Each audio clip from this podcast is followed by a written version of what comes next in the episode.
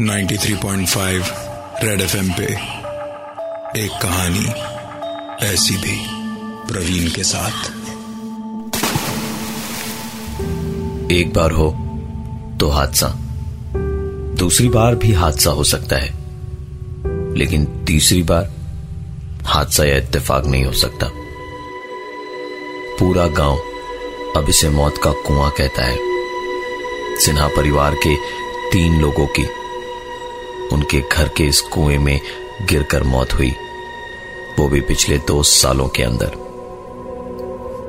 पहले मंझला बेटा अतुल, फिर उससे छोटा शेखर और तीसरी मौत कुएँ में डूब के उस घर के इकलौते बच्चे शुभम की हुई थी। घर में मातम की कोई हद नहीं थी। साल दर साल अर्थियों का वज़न कम हो गया, लेकिन बोझ बढ़ता गया। अब घर में अंबिका सिन्हा के बड़े बेटे जगदीश और विजय के अलावा सिर्फ़ वो खुद ही थे। कुछ लोग कहते हैं कि पूरे परिवार को नज़र लग गई। कुछ कहते थे कि किसी का श्राप है, लेकिन दिक्कतें वो थमने का नाम नहीं ले रही थी। किसी ने यज्ञ करवाने की बात कही तो घर में सबसे बातचीत करके सबने फैसला किया कि भलाई इसी में है कि यज्ञ करवा ही लिया जाए। मुहूर्त के हिसाब से शनिवार की रात को यज्ञ होना था। सारा सामान वगैरह वक्त पे पहुँच गया। तैयारियाँ भी सब पूरी हो चुकी थी। विजय, जो शहर में नौकरी करता था, वो भी छुट्टी लेकर अपने गाँव वापस आया था। भी वक्त पे पहुँच गए। यज्ञ शुरू हुआ। इस यज्ञ में पूरा बचा हुआ परिवार बैठा था। कुएँ के पास, हवन कुंड के सामने। यज्ञ समाप्त होने के बाद, पंडित जी ने मंत्र पढ़ के दूब से कुछ बूंदे, पानी के कुएँ पे फेंकी तो एक आवाज़ आई। पंडित जी ने फिर मंत्र पढ़े और पानी की कुछ बूंदे फेंकी। वो आवाज़ फिर हुई। पंडित जी ने फिर मंत्र पढ़ा और फिर से पानी फेंका तो आवाज़ फिर से हुई। ऐसा लगभग 20 मिनट तक लगातार होते रहा और फिर अपने आप आवाज़ें धीरे धीरे कम होती गईं। यज्ञ ने अपना काम कर दिया था। पूरे सिन्हा परिवार के चेहरे पर खुशी और दिल में सुकून था कि अब सब सुख से और हिफाजत से रहेंगे। लेकिन यह सब कुछ सिर्फ़ तीन चार दिन तक ही था। करीब चार दिन के बाद अंबिका सेठ एक दिन कमरे से बाहर रोज रात की तरह टहलने निकले और कुछ देर बाद ही पूरी तरह घबराए हुए कुछ बोलने की कोशिश करते हुए कमरे में वापस आए। पूरी ताकत लगा के कोशिश करने के बावजूद वो कुछ नहीं बोल पा रहे थे अंबिका सेठ पढ़े लिखे नहीं थे। लिहाजा लिखकर भी कुछ बता नहीं पा रहे थे कि क्या हुआ। लेकिन खींचते हुए अपने बेटे जगदीश को बाहर कुएँ के पास लेके गए। जगदीश के बार बार चिल्ला के पूछने पे पूरा घर भी इकट्ठा हो गया था। रहा हूँ एक बार तो फिर रोना धोना गूंज रहा था पूरे घर में।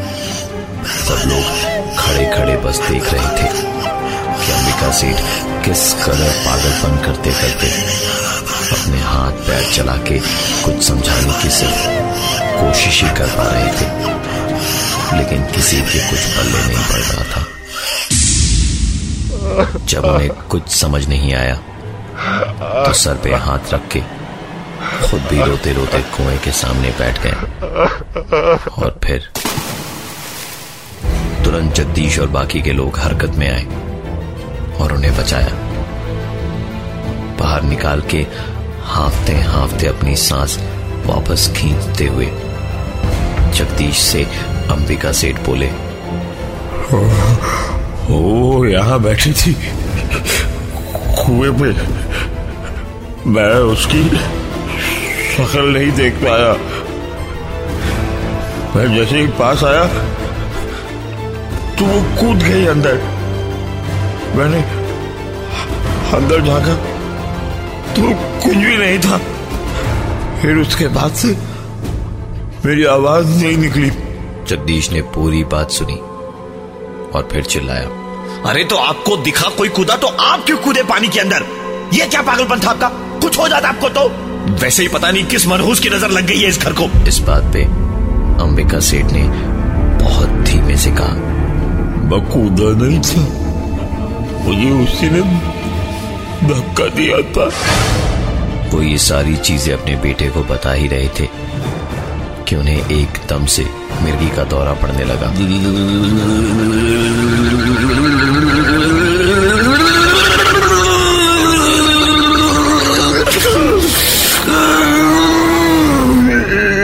वो एकदम से तड़पते हुए बेहोश होकर गिर पड़े। जगदीश उन्हें उठाने गया तो देखा बदन किसी चलते हुए तवे की तरह बुखार से तप रहा था। तुरंत भागकर उन्हें गाँव के अस्पताल में भर्ती कराया।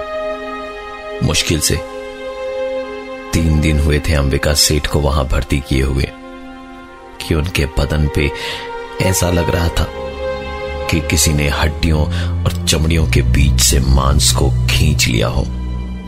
उनकी हालत देखकर सबको लगा कि इस परिवार में एक शख्स और कम होने वाला है।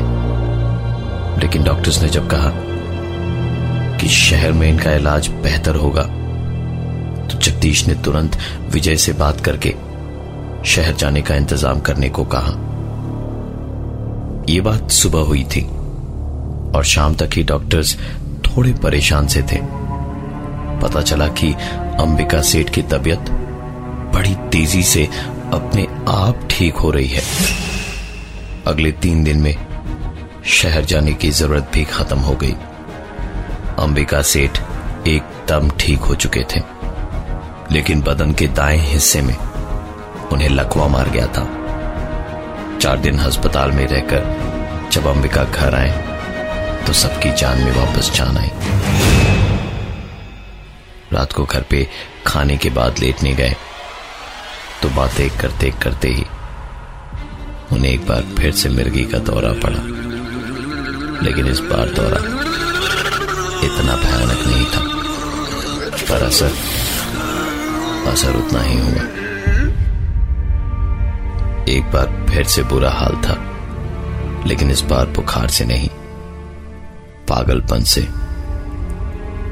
पूरे दो दिनों तक अंबिका सेठ अपने कमरे में दाएँ ओर ही देखते रहे और रह रहकर एक उंगली से दाई तरफ़ इशारा कर देते।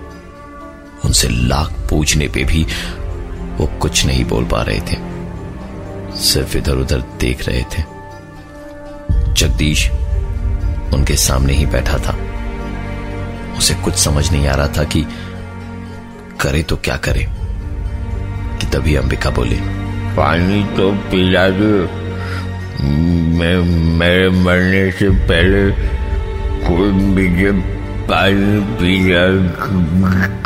दो। जगदीश, परेशान तो था ही। वो इस बात पर काफ़ी चिढ़ गया और उसने चिल्लाते हुए कहा बाबूजी बस कीजिए। बहुत हुआ आपका पागलपन। तंग आ गया हूँ मैं इस नाटक से। किसने कहा आपसे? आप मरने वाले हैं। मेरे होते हुए आपको कोई छू भी नहीं सकता, पिताजी। अंबिका सेठ का लकवा एकाएक झटके में सही हो गया। एक हल्की डरावनी सी हँसी हँसते हुए वो बोल पड़े।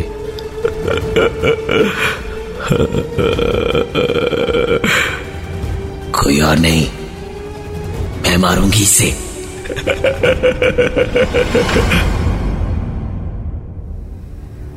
जगदीश के रगों में दौड़ता हुआ खून जैसे एक पल को थम गया था। उसे पास बुला के अंबिका सेठ ने उसके कान में कुछ धीमे से कहा,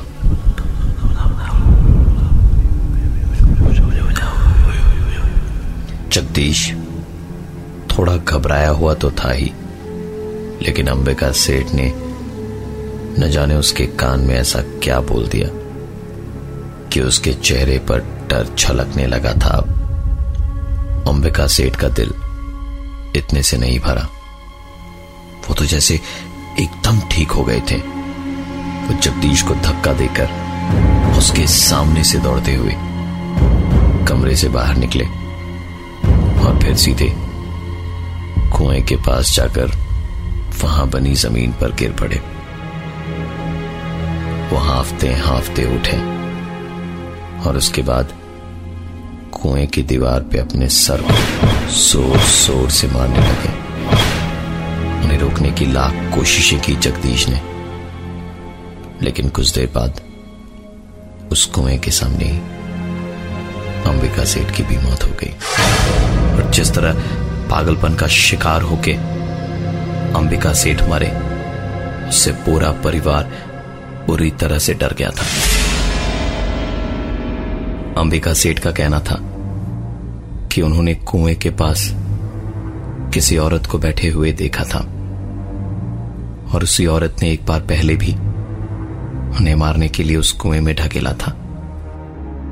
अब सिर्फ़ जगदीश और विजय ही घर में बचे थे। देर रात विजय अपने कमरे की ओर जा रहा था। तो रास्ते में उसे जगदीश के कमरे से कुछ आवाज़ आती सुनाई दी। मेरी कोई गलती नहीं है। मुझे लालच दिया तो मैं तो तुम्हें बहुत प्यार करता था। मुझे माफ़ कर दो। मुझे माफ़ कर दो। मुझे माफ़ कर दो। विजय ने धक्का मार के दरवाजे को खोला और अंदर घुस के देखा, जगदीश घुटनों के बल ज़मीन पे बैठा हुआ हाथ जोड़े रो रहा है और हवा में बातें किए जा रहा है। जगदीश को देख के बोला ये क्या कर रहे हो भैया? पागल हो गए हो क्या? जगदीश, उसे देख के और फूट फूट कर रोने लगा। और उसके बाद उसने बताया, जिसे सुन के विजय को अपने ही मरे हुए भाइयों और पिता से नफरत सी हो गई। जगदीश ने बताना शुरू किया। तेरी भाभी नूतन ज्योति पिताजी को फूटी आग नहीं सुहाती थी। उनको नूतन के हाथ का काला तक नहीं पसंद मैंने कई बार पिताजी को समझाने की कोशिश की, लेकिन उन्होंने कभी मेरी बात नहीं मानी। तीन बार तीन बार जब नूतन इस घर को वारिस देने वाली थी तो पहले अस्पताल ले जाकर एक आदमी को पैसे खिला के देखा तो पता चला बेटी है। इसलिए उसे पैदा ही नहीं होने दिया। सिर्फ़ बाबूजी का किया धरा है? बाद में? बाद में? उन्होंने मेरे दिमाग में ये भरना शुरू कर दिया कि नूतन मनहूस है और वंश को नहीं बढ़ने देगी आगे। और फिर उन्हीं की एक तरकीब से नूतन को मार के उन्होंने मेरी दूसरी शादी की बात की। पहले तो मैं नहीं माना। लेकिन फिर मैं मान गया। और नींद में ही नूतन का गला घोट के मार दिया।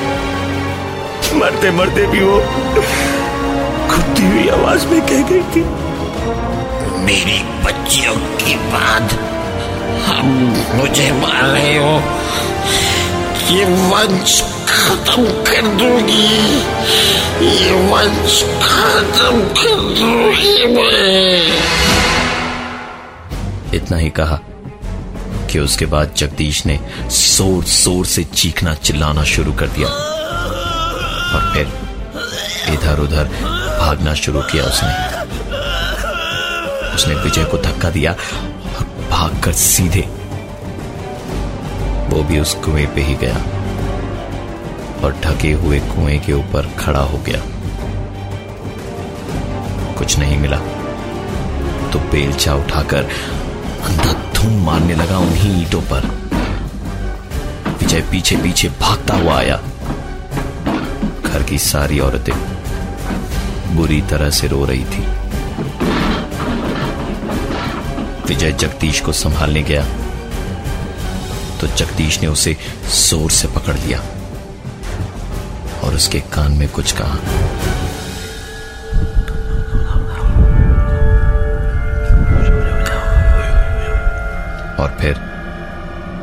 बड़ी ज़ोर का धक्का दिया जैसे उसमें एक नहीं, बल्कि पाँच आदमियों की शक्ति समाई हो।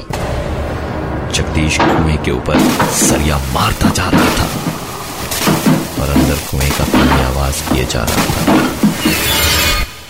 विजय जितनी देर में उठे, उतनी देर में जगदीश ने उस कुएँ के ऊपर बने ढक्कन को तोड़ा और उसके बाद वो सरिया अपने ही सीने से आर पार कर लिया और उसी कुएँ में गिर पड़ा। चारों ओर अब शांति थी। बस कुएँ के अंदर से एक आवाज़ आई। अब जगदीश भी मारा जा चुका था, बचा था तो सिर्फ़ विजय, जो शहर में नौकरी करता था। जगदीश के मरने के तीन दिन बाद ही बड़ी बदहवासी में विजय अपने कपड़े वगैरह सब सूटकेस में डाल रहा था। उसकी माँ वहाँ से निकली।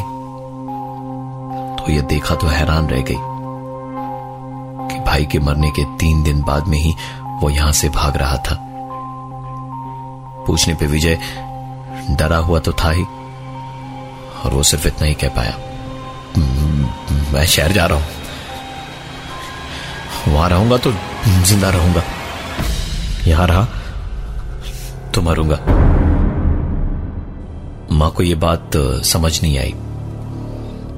क्योंकि उनको तो बस यही पता था। विजय तो पिछले कुछ सालों से शहर में था।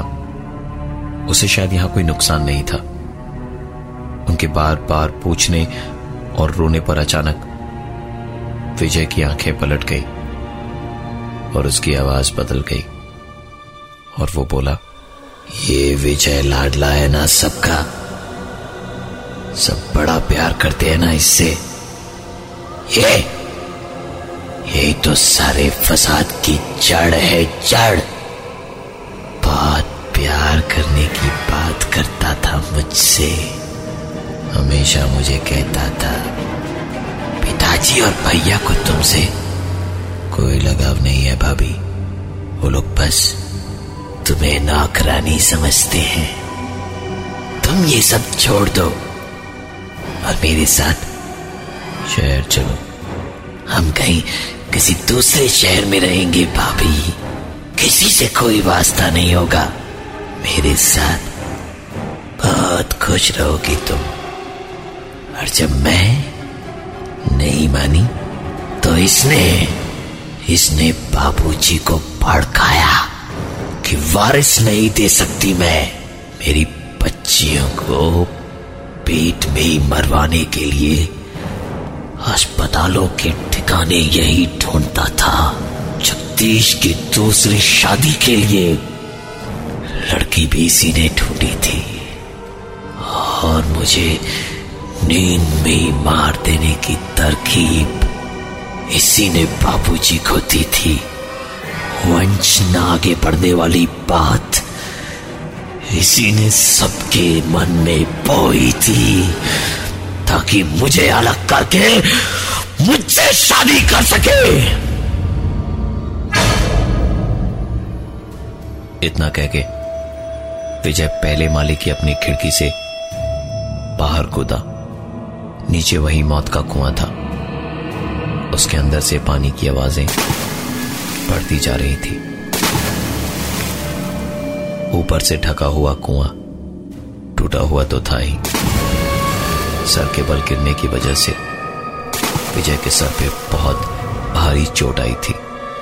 उस बदहवासी में भी विजय को नूतन की कही हुई एक बात याद आ रही थी। ये वंश खत्म कर दूँगी। ये वंश खत्म कर दूँगी मैं। और थोड़ी देर तड़पने के बाद उसने वहीं पर हमेशा हमेशा के लिए दम तोड़ दिया। कुएँ के पानी में अब कोई उथल पुथल नहीं थी। थी तो सिर्फ़ कुएँ की छत से टपकती हुई विजय के खून की बूंद। इन सारी घटनाओं के बाद इस कुएँ का पानी अब इस परिवार के हर पुरुष की मौत के बाद हमेशा हमेशा के लिए शांत हो गया मैं हूँ प्रवीण, और ये थी एक कहानी, ऐसी भी। 93.5 रेड एफएम पे एक कहानी, ऐसी भी, प्रवीण के साथ।